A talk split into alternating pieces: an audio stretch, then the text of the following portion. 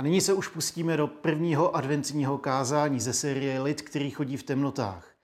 Advent je dobou očekávání, eh, dobou naděje v to, že boží budoucnost přichází a že bude lepší než včerejšek.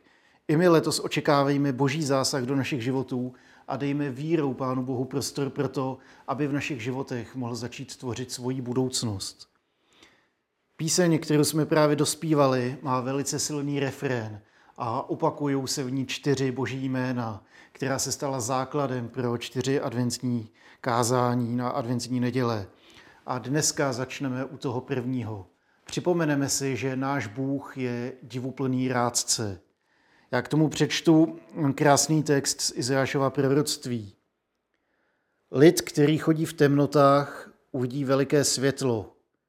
Nad těmi, kdo sídlí v zemi širé smrti, zazáří světlo.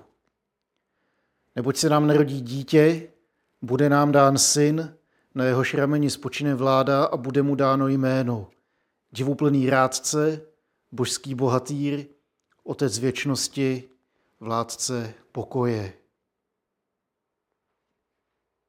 Rádce, radit, poradit. Myslím, že v tom jsme mistři, že to nám jde velice dobře, i když třeba nevíme, o co jde. Jméno divuplný rádce mi připomnělo ten starý vtip, kdy pán Bůh se dívá na svět a říká, skvělý národ tyhle Češi. Škoda, že jsem je neměl při stvoření. Mohli by poradit. Kdo je naším rádcem?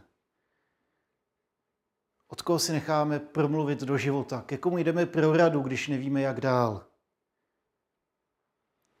Věřím, že když jdeme krátci, tak hledáme někoho, ke komu máme důvěru, někoho, o kom víme, že má informace a někoho, o kom víme, že je moudrý. Protože věřím, že mnohým tragédiím by nejspíš šlo předejít, kdybychom neposlouchali hlasy, které se drou dopředu s nevyžádanými radami. Radce je někdo, komu věříme. Pro radu si nechodíme k někomu, komu nevěříme, ani k někomu, o kom víme, že nemá informace a už vůbec ne k někomu, o kom si myslíme, že není moudrý. Bible je plná moudrosti. Jméno krále Šalamouna se stalo synonymem pro moudrost a jeho kniha Přísloví dodnes inspiruje mnohé. Jeho rada spoléhat na Boha a mít v něm naději na budoucnost je motivem, který se táhne napříč celou Biblí. Spoléhat na Boha je počátkem moudrosti. Tak začíná kniha Přísloví a je to motiv, který se opakuje znovu a znovu v celé Bibli.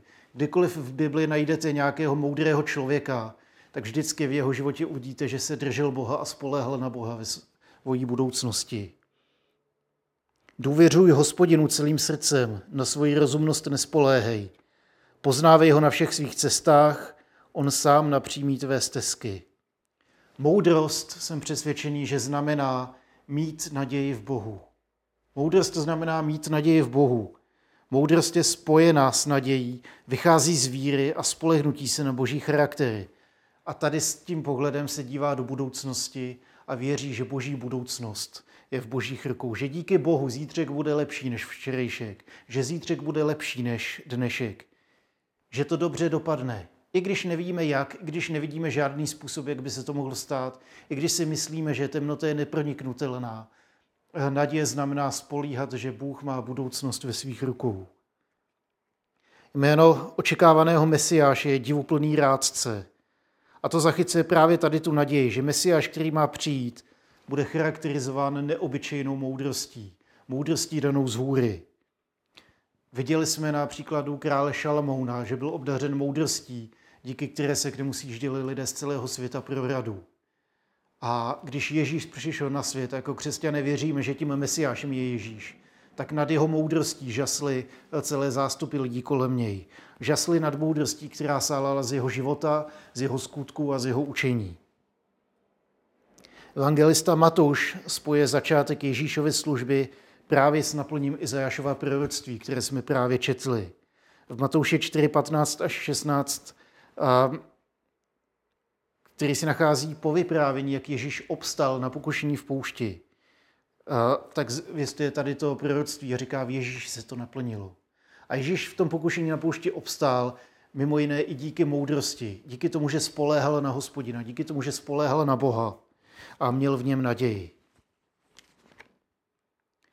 V našich zeměpisných šířkách je tady v to roční období charakteristický tím, že dny jsou krátké, noci dlouhé, počasí ponuré a možná i díky tomu je ve mně motiv světla během adventního období o to silnější. Možná o to víc ve mně rezonují ta slova Izášova proroctví. Lid, který chodí v temnotách, uvidí veliké světlo. Je dost dobře možné, že letošní Vánoce budou zcela jiné, než jsme byli zvyklí. Je nebudou každopádně tím, že velká část z nás je prožije odlišným způsobem, než na jaký jsme zvyklí. Možná se nebudeme moci navštívit, možná budeme muset oželet nějaké tradice, na které jsme byli zvyklí. S Vánocemi ale vždy přichází dobrá zpráva, že právě v těch největších tmách a největší nouzi se rodí a září nové světlo. Každá temnota se totiž rozplyne jako pára nad hrncem, když se rozzáří světlo. A i to nejslabší světýlko zahání tmu. Dává naději. A naděje se upíná k novému dni, k nové budoucnosti, k tomu, že Bůh nějak zařídí, že zítřek bude lepší než dnešek. I když nevíme jak, i když nevidíme žádný způsob, jak by se to mohlo stát, i když vidíme samé problémy a překážky a armády nepřátel, kteří nám v tom brání. Vírou však důvěřujeme a nadí se na ní spoléháme, že temnotu nahradí světlem, smrt radostí a útlak osvobozením. Věřím, že o tom je Izajášovo proroctví. To najdeme na začátku knihy Izajáš, kde prvních 12 kapitol tvoří uzavřený celek.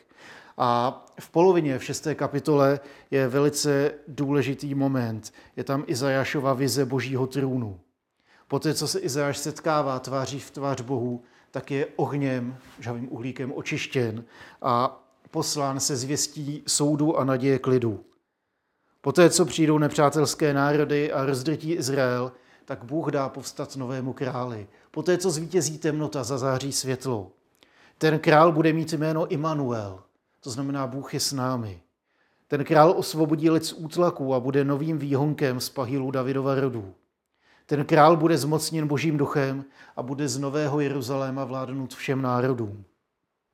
A tady v té části Izášova proroctví jsou tři velké proroctví, které se v souvislosti s adventem velice často citují.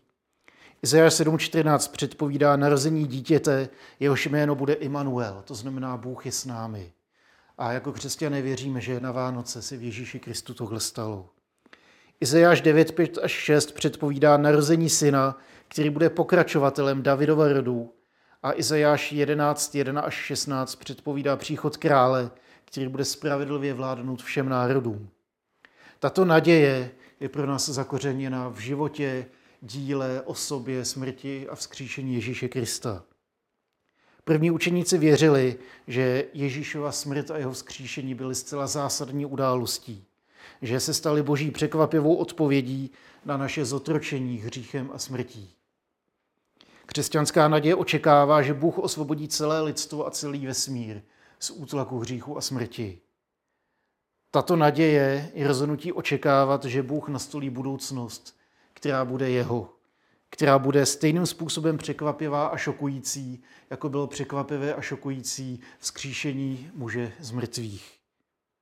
Křesťanská naděje se dívá zpět na Ježíše, aby se mohla z nadějí dívat vpřed do budoucnosti.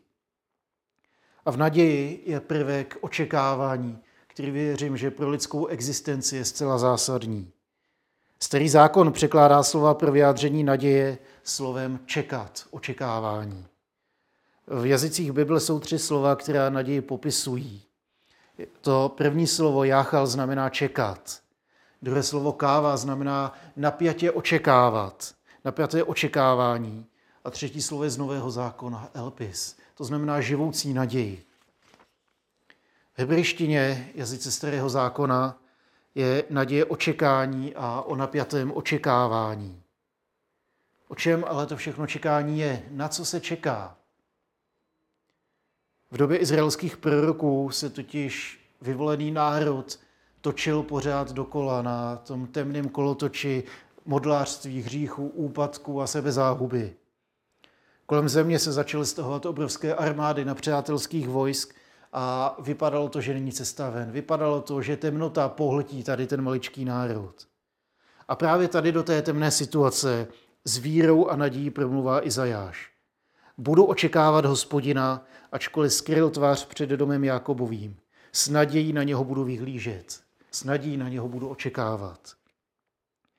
Naděje Izraele je jenom v hospodinu. Tato slova se v žalmech objeví víc než 40krát. Z jámy zoufalství žalmista volá k Bohu, skládám naději v hospodina, má duše v něho naději skládá, čekám na jeho slovo. Takové očekávání je víc než pouhý optimismus. Optimismus totiž znamená podívat se na okolnosti a vidět v nich nějaké východisko. Biblická naděje se nesoustředí na okolnosti. Lidé naděje v Bibli častokrát neměli žádný důkaz, protože situace se zlepší. Lidé naděje v Bibli neměli žádný podklad pro to, že zítřek bude lepší. Přesto si rozhodli doufat, přesto si rozhodli mít naději v Bohu, protože Boha znali. Když se ohledneme zpět, dává nám to naději pro pohled do budoucnosti. Když se Izrael díval do minulosti, viděl boží jednání s ním, viděl boží vedení, viděl boží charakter a na ten se spoléhal. S vírou a nadějí pak mohli říct, třeba to Bůh změní, třeba to pán Bůh nějak zařídí, jako to tehdy zařídil a naši předkové mohli opustit Egypt jako svobodní lidé. V době Izášova proroctví byl Izrael obklíčen nepřáteli. Lid byl ve stavu stálého úpadku a neustále eh, znovu a znovu to vypadalo, že každou chvíli bude konec. A Bůh posílá Izáše eh, slovy soudu. Ne ale soudu k záhubě, ke zničení, ale soudu k pročištění, k obnově lidu. Ačkoliv to nikdo nechtěl slyšet, lid měl projít obdobím exilu, aby jej Bůh mohl tříbit, aby je mohl učit pokoře, aby je mohl obnovovat a jako svobodné lidi pak poslat zpátky do svojí země, do svého domova. V tom spočíval boží soud. Byl o odstranění zlého, byl o uzdravení, o nápravě, o novém začátku. Soud totiž eh, v biblickém myšlení v sobě obsahuje myšlenku nápravy, myšlenku uzdravení porušených vztahů. Zaslíbení soudu znamená, že se všechny spory a nedorozumění vyjasní, že pravda vyjde najevo, že zlo bude potrestáno, oběti očkodněny a dojde k uzdravení, sjednocení a spojení. Bůh skoncuje s nespravedlností a začne nový den. Advent je dobou, kdy se rozhodujeme upínat se právě k této naději. Nejen pasivně čekat, ale i napjatě očekávat. Napjatě očekávat, že Bůh způsobí, že budoucnost bude světlejší. Tak jako se budou prodlužovat dny a bude přibývat světla, tak jako miliony malých světýlek rozzáří okna měst a vesnicí eh, během adventního období a světlo začne zalívat ulice, tak i díky víře můžeme zažehnout světlo naděje ve svých srdcích. Matouš ve svém evangeliu spoje začátek Ježíšovy služby se začátkem nového věku, když cituje Izajášovo proroctví a říká, teď se to naplnilo v Ježíši. Ježíš je tím světlem zářícím v temnotách, protože s ním, v něm a skrze něj přichází Boží království. Skrze Ježíše přichází nebeské království a v něm přichází Bůh mezi nás. Matouš zvěstuje, že s Ježíšem přišel i nový věk, ve kterém je na dosah uzdravení vztahu, uzdravení těch nejdůležitějších vztahů, vztahu k Bohu a vztahu k bližnímu. Díky Ježíše může dojít k uzdravení vztahu s Bohem, může dojít k uzdravení vztahu s mojí rodinou, s mými sousedy, přáteli, spolužáky, kolegy z práce. Díky Bohu máme naději, ve kterém temnota už světlo nepřemůže, ve kterém smrt bude poražena, ve který světlo zvítězí, hřích bude odpuštěn a začne nový den. Život vykročí vstříc lepší nové budoucnosti. Přátelé, věřím, že tady to je adventní naděje, ke které vás chci pozvat. Nevím, jak se to stane, nevím, kdy se to stane, v současnosti to moc nevypadá, ale přesto se rozhoduju mít naději. Dívám se dopředu pohledem zpět. Totiž dívám se na boží věrnost, na to, jak pán Bůh provázel Izrael, na to, jak pán Bůh splnil v Ježíši všechny svá zaslíbení, na to, jak pán Bůh jednal v mém životě, abych se s nadějí mohl podívat ku předu a říct, ano Bože, takhle budoucnost je tvoje. Rozhoduje se mít naději, i když nevidím žádné východisko. Dívám se na boží věrnost a s nadějí očekávám boží budoucnost, do které vstupuju s Bohem. Věřím, že to Bůh nějak zařídí. Tak jako kdysi zařídil, že Izrael mohl vykročit z Egypta jako svobodný národ. Tak jako kdysi Izrael mohl přejít moře suchou nohou a vykročit vstříc zemi zaslíbené. Věřím, že to Bůh nějak zařídí, tak jako kdysi národ zajatců opustil zemi nepřátel a vrátil se domů.